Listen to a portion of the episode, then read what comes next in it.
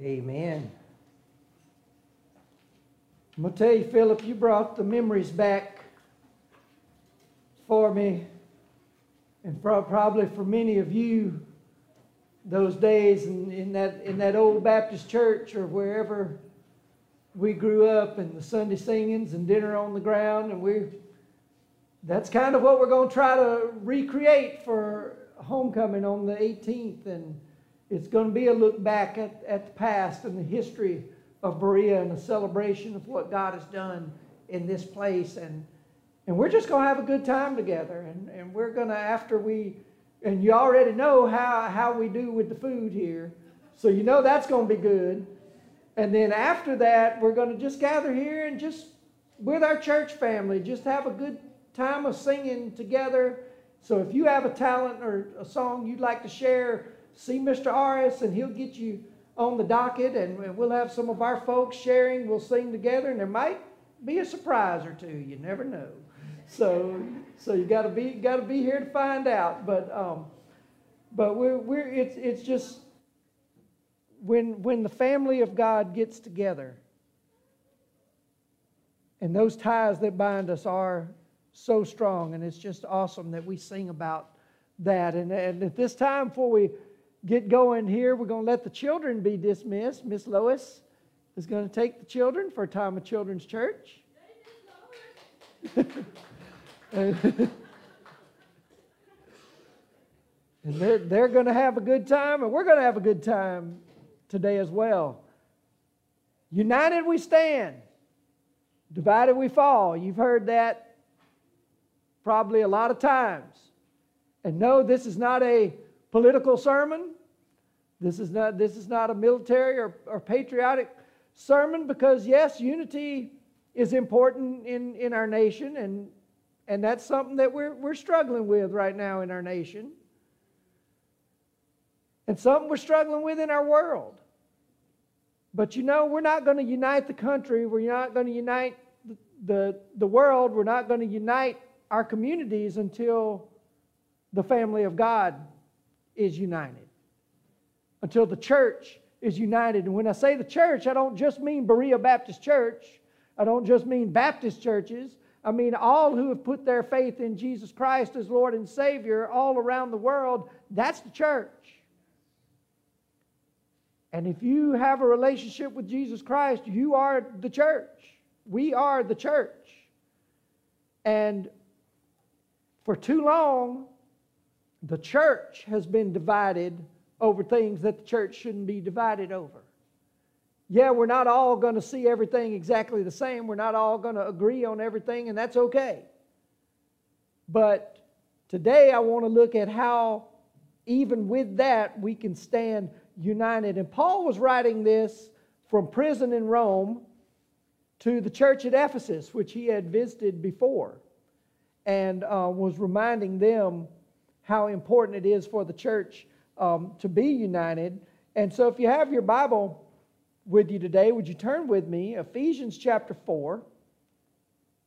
Ephesians 4, verses 1 through 6. Ephesians 4, 1 through 6.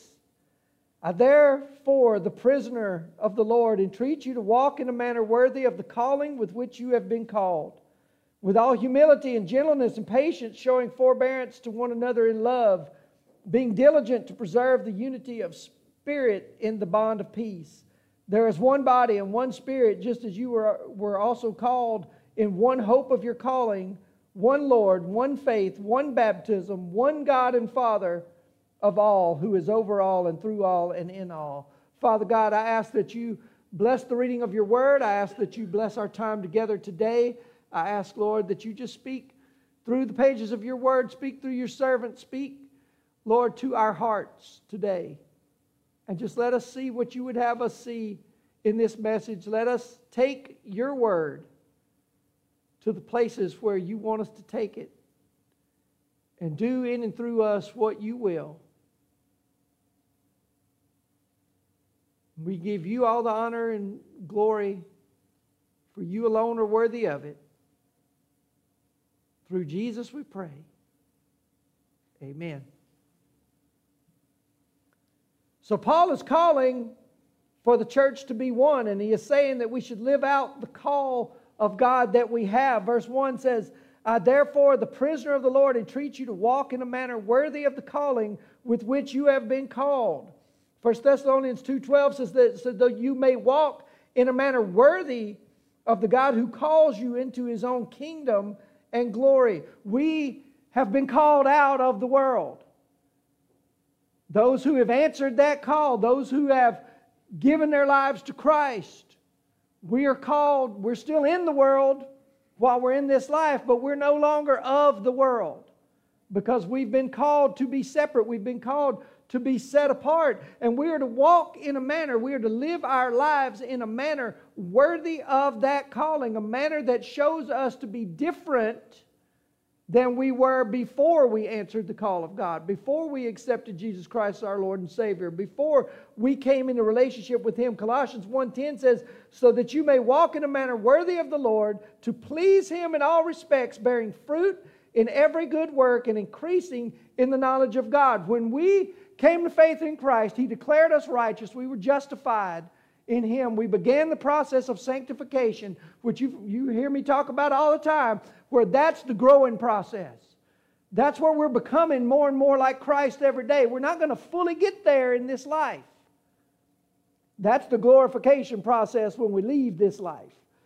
But as we walk this walk, as we live this life every day, our goal our aim, our purpose is to become more like Jesus every day, to look more like Him, to act more like Him. And on those days that we mess up and that we fall short, to pick ourselves back up and ask God to help us, guide us back onto the path that He has us on.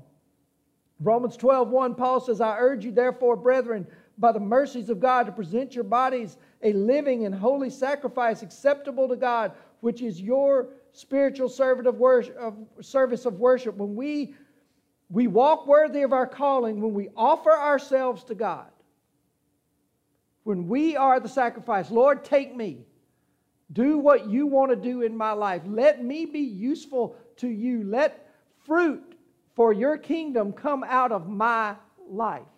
Not that, not that I have any power to do anything for anybody, but in, in obedience to God, as I share His word, as I minister His love to others, as I treat people the way Jesus would treat people, God works through that and bears fruit for the kingdom and plants seeds and brings people to Himself. And He uses us to do that. He doesn't need us, He's God. He can do anything He wants to do. But He loves us enough, He wants to involve us in what He's doing. He wants to use us, and we let ourselves be used by Him. We follow Him in everything we do and say. And as those who are called out, as those who have been changed by, by God through Christ, we are the church. We are His body, and we should strive for unity in the church. Our walk should cause us to grow to look more like Christ each day, and then the way we treat people should match up accordingly. Verses 2 and 3 with all humility and gentleness with patience, showing forbearance to one another in love, being diligent to preserve the unity of the Spirit in the bond of peace. Colossians 3 12 and 14 say, And so, as those who've been chosen of God, holy and beloved, put on a heart of compassion, kindness, humility, gentleness, patience, and beyond these things, put on love, which is the perfect bond of unity. Y'all, nobody walks through those doors to get beat up. You can get beat up out in the world. This needs to be a safe place. The body of Christ needs to be a safe place for each other and for those out in the community around us.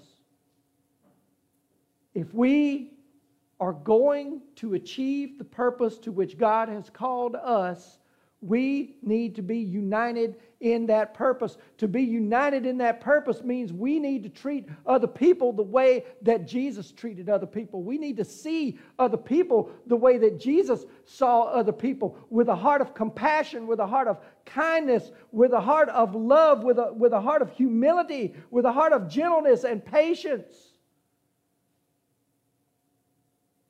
And y'all, I know we, we, we're human. We, we get on each other's nerves. Sometimes it's hard to keep our patience with each other.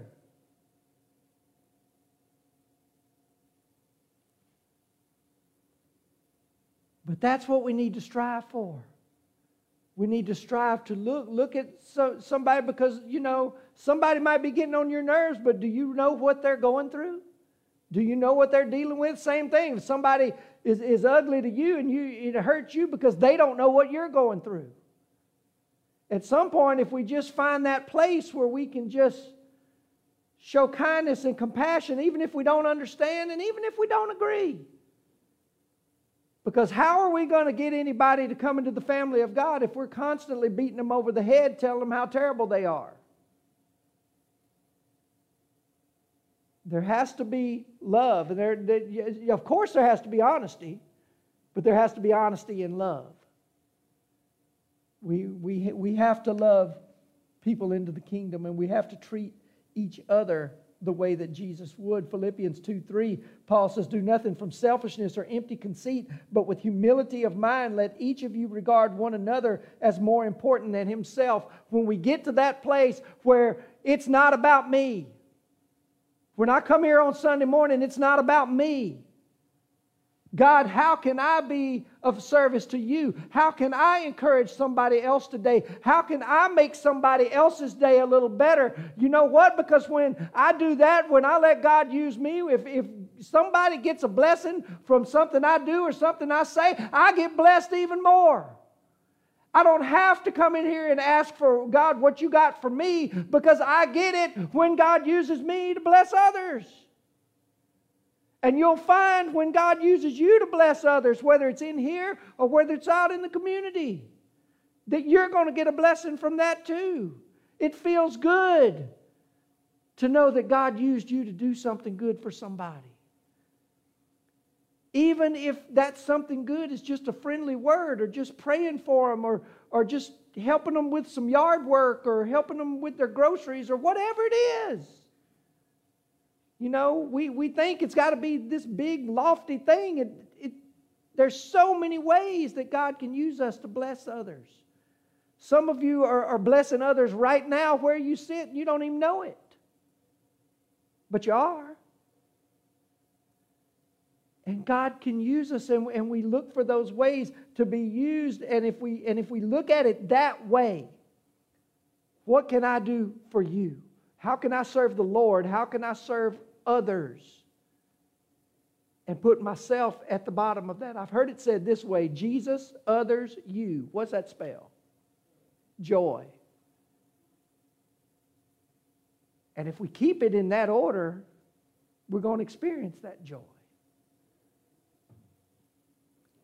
John 17, 21, Jesus' prayer, which actually was alluded to in one of the songs we sang today, says that they may be one, even as the Father art in me, and I in thee, that they may also be in us, that the world may believe that thou didst send me. Jesus' prayer and Paul's desire was for the church to be unified, the church to be one. And we may not agree on everything. We won't. And there's some things that that's okay. What color the carpet is, not a big deal. You know, what, what kind of wood the pews are made out of, I don't even know. Do, doesn't matter. What time we meet, what songs we sing, what we serve at the potluck, what, what our, our programs look like, all of that, that's okay. And even some theological things, some doctrinal issues that members of the church don't see exactly the same way. That's why we have so many different denominations. That's why we have so many different branches of different denominations because folks have different ways that they like to worship. Folks have different traditions that, that they have, different ways that they interpret the scripture. And some of that we can, we can disagree on and still have fellowship and still be brothers and sisters in Christ. But there's got to be some common ground. And there are some things that we can't disagree on. And there are some things that become the ties that bind us together as the body of Christ. So, as brothers and sisters in Christ, we need to be able to find that common ground. And we're going to spend the rest of the time this morning looking at what Paul gives us as that common ground that all believers have in common.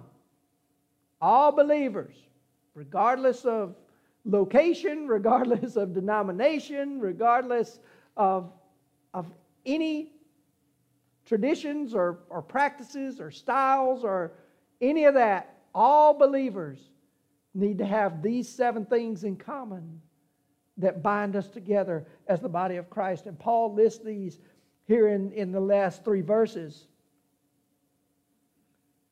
And I'm going to give you a lot, of, a lot of Greek here, too. So if, if you want to write it down, I'm not going to spell it right, so you don't have to either. But um, I probably won't pronounce it right either, but I will give you several Greek words as we go through this. But what is the common ground that the body of Christ, that, that the believers share? First is one body. Soma means body, organized whole made up of parts. Our bodies are made up of parts. And, and together they make an organized whole. The church is made up of parts. We're the parts. And we make up an organized whole under the head who is Christ Jesus. Romans 12 5 says, So we are many, are one in Christ and individually members of one another. And just like our bodies have different parts, we make up different parts of the body of Christ. But what happens if a part of your body isn't working the way it's supposed to be working? Well, it happened to me this week. You get sick. If a part of the body is not functioning the way it is supposed to function, the body gets sick. And if too many of the parts of the body stop working and stop functioning, then the body dies. So it stands to reason in the body of Christ, if the parts are functioning the way God intended the parts of the body to function, then the body's going to be healthy. The church is going to be healthy when the members of the church are functioning the way God intended them to function. But when the members of the church are not functioning the way God intended them to function, the church is going to be sick. Church is not going to be able to do everything God has called her out to do if the parts of the body are not functioning the way they're supposed to. And as members of his body, we are one body. And despite the areas that we don't agree, despite the areas that we do things differently, our number one goal is to know Christ and make him known. Spread the gospel around the world, bring people into the family of God. That's it. And we all can be doing that who are a part of his body. One body one spirit. Pneuma means breath, spirit. God breathed life into us. And when we came to faith in Christ, He breathed new life into us, giving us the person of the Holy Spirit, the third person of the Trinity, God the Spirit to dwell inside of us. 1 Corinthians 12 4 says there are varieties of gifts, but the same Spirit. Paul talks in that chapter about spiritual gifts and about the way that each believer has a gift, and you do, and that's a different sermon for a different time. But what we need to understand is that there is one Holy Spirit that gives those gifts. God the Spirit is the one that gifts you. God, the, the same Spirit that gave me the gifts I have is the same Spirit that gave you the gifts you have. And if we're believers, we are all indwelled by the same Spirit. Because He is omnipresent, He can be everywhere all the time. And He is here with us today. He is here with you when, when you go from here and wherever you go. We forget that sometimes. But the same spirit that indwells me indwells you. Ephesians 2:18 says for through him we have both our access in one spirit to the Father. If we are believers, the Holy Spirit lives in us, which should cause us to want to be at peace with each other. If we have the same spirit, find that common ground and we build on that. Instead of building on where we're different, build on where we're the same. It's got to start in the church before we can do it anywhere else. We get it right in here, then we can help others out there to work on it get it right. It starts here. We have one hope, just as you were also called in one hope of your calling. Elpis means hope, means confident expectation of good. Confident expectation of good. You know, we use that word hope where we say, Well, I hope today is a good day. I hope nobody in my house is sick tomorrow. I hope the school bus shows up on time. We had that problem this week too. Some of y'all are saying, I hope that preacher quits by 12 so I can go eat. But hope means so much more than that. It's a confident expectation of good. I, because I have hope. Colossians 1 5 says, Because of the hope laid up for you in heaven, which you previously heard in the word of truth, the gospel. Because I have hope, I am expecting Christ to do what he said he was going to do. I'm expecting that day when he comes again. And on that day when he comes again to set up his eternal kingdom and to establish it forever and ever, I expect that because I put my faith in Him, I'm going to be going. I'm going to be one in that number. I'm going to be with Him forever and ever because He promised it. And so, because I have that hope that He gave me through what He did for me and through me accepting that gift, I expect that it's going to happen. And I am confident that on that day, I'll be with my Lord forever and ever.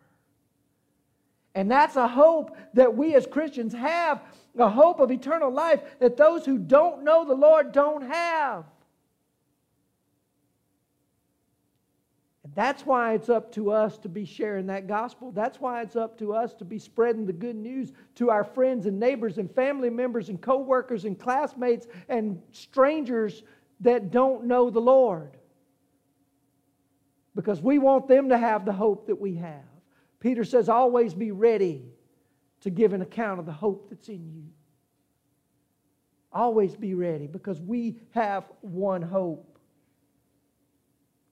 Look at verse 5. We have one Lord. We have one Lord. The word kurios means master, owner, possessor, boss. We like to say Jesus is our Savior.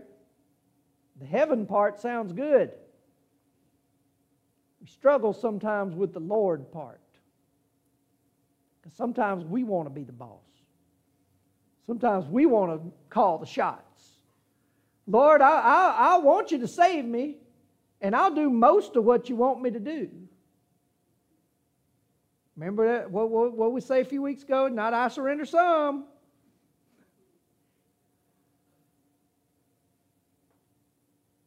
But we struggle sometimes with lordship. We struggle sometimes with, with actually making Jesus the boss, the owner, the master of our lives. Jesus said in, in John 13 13, You call me teacher and Lord, and you're right, for so I am. And Peter said in his sermon in Acts 2:36, Therefore let all the house of Israel know for certain that God has made him both Lord and Christ, this Jesus whom you crucified. He paid the price for our sin.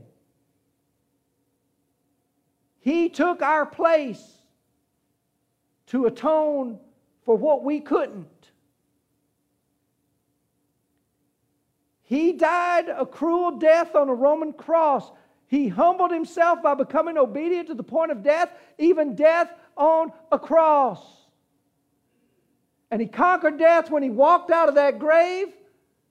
He ascended to the right hand of the Father and he's coming again. Philippians 2 10 11 says, At the name of Jesus, every knee should bow, those who are in heaven and on earth and under the earth, and every tongue confess that Jesus Christ is Lord to the glory of God the Father. There is no one else who is Lord.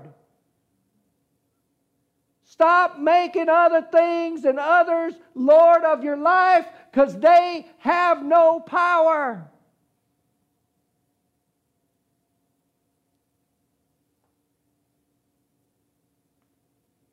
Anything or anyone that we make Lord other than Jesus is just going to lead us down the wrong path.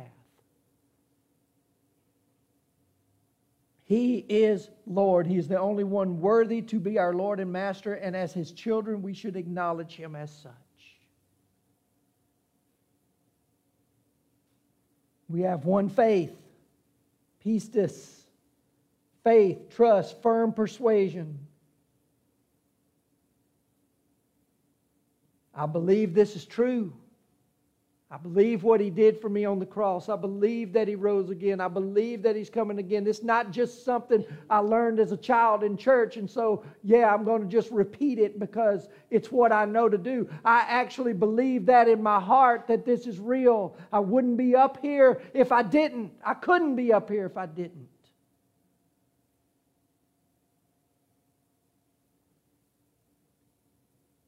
And I've put my faith in the one who's already overcome the world. That's why the craziness of the world doesn't scare me like it ought to. That's why I haven't dug a hole in the ground and down there hiding from everything. Because this world gets crazier by the minute. I'm scared to turn the TV on.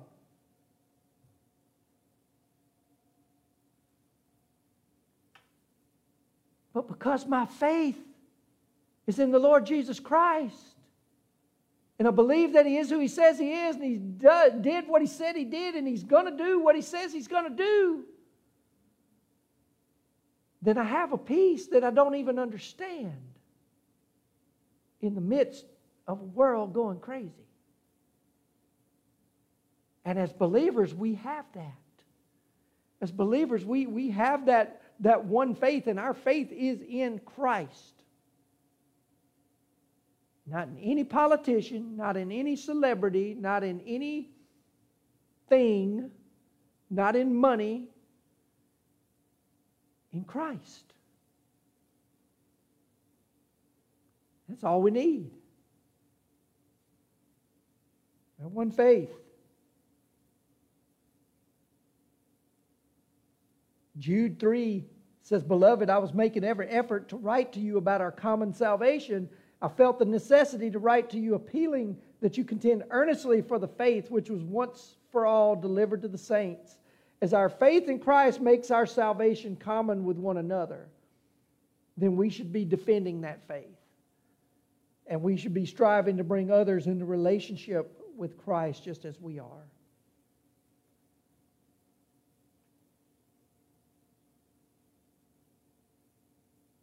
Into verse 5, this next one. One baptism. Say, uh oh, preacher, well, you about to open up something now. He did not say one form of baptism. One baptism. So again, let's go to the Greek. Baptisma.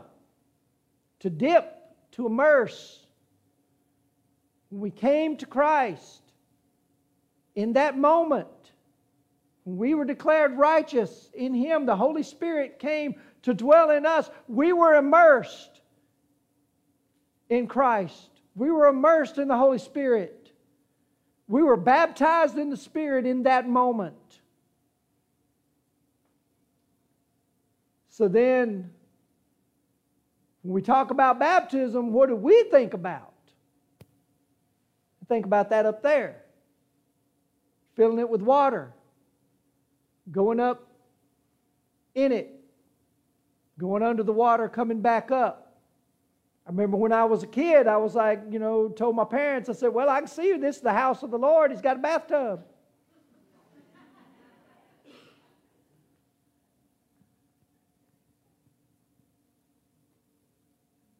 but what happens when we're baptized here is our testimony for what has already taken place. It is, the symbol to show the change that Christ has already made in our lives. Galatians 3:27 says for all of you who were baptized into Christ have clothed yourselves with Christ. Because we have been immersed in him we then go before the church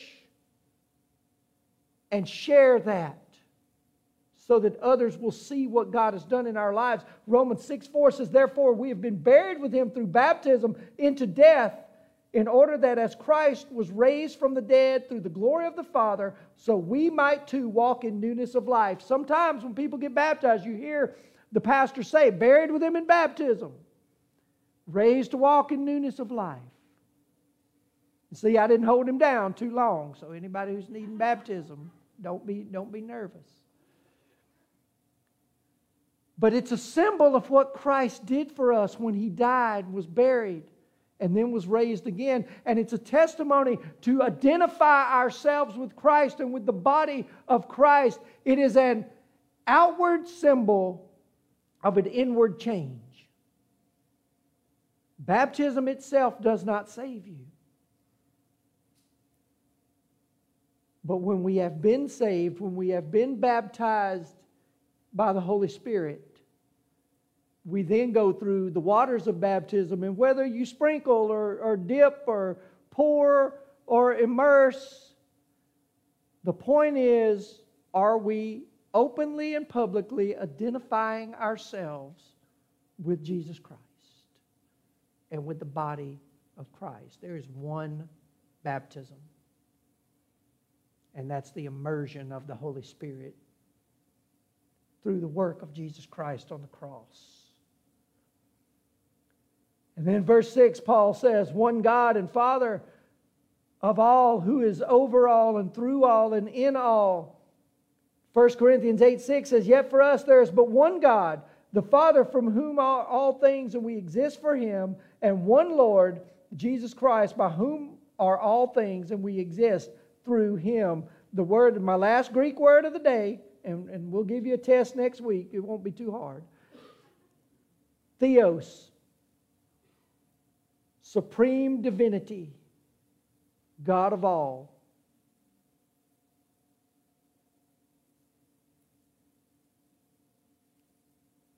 We believe that God is one. He exists in three persons God the Father, God the Son, God the Holy Spirit, but He is one. Hear, O Israel, the Lord your God is one. Love the Lord your God with all your heart, with all your mind, with all your soul, with all your strength. We serve one God. And He is over all. He is through all. He is in all. And He is our Heavenly Father. Malachi 2:10 says, "Do we not all have one Father? Has not one God created us? Why do we deal treacherously each against his brother so as to profane the covenant of our fathers?" Here's what it boils down to, church. When we come to Christ, God becomes our heavenly Father. If God's my Father and He's your Father, we're brothers and sisters whether you like it or not. We're family. You stuck with me, I'm stuck with you.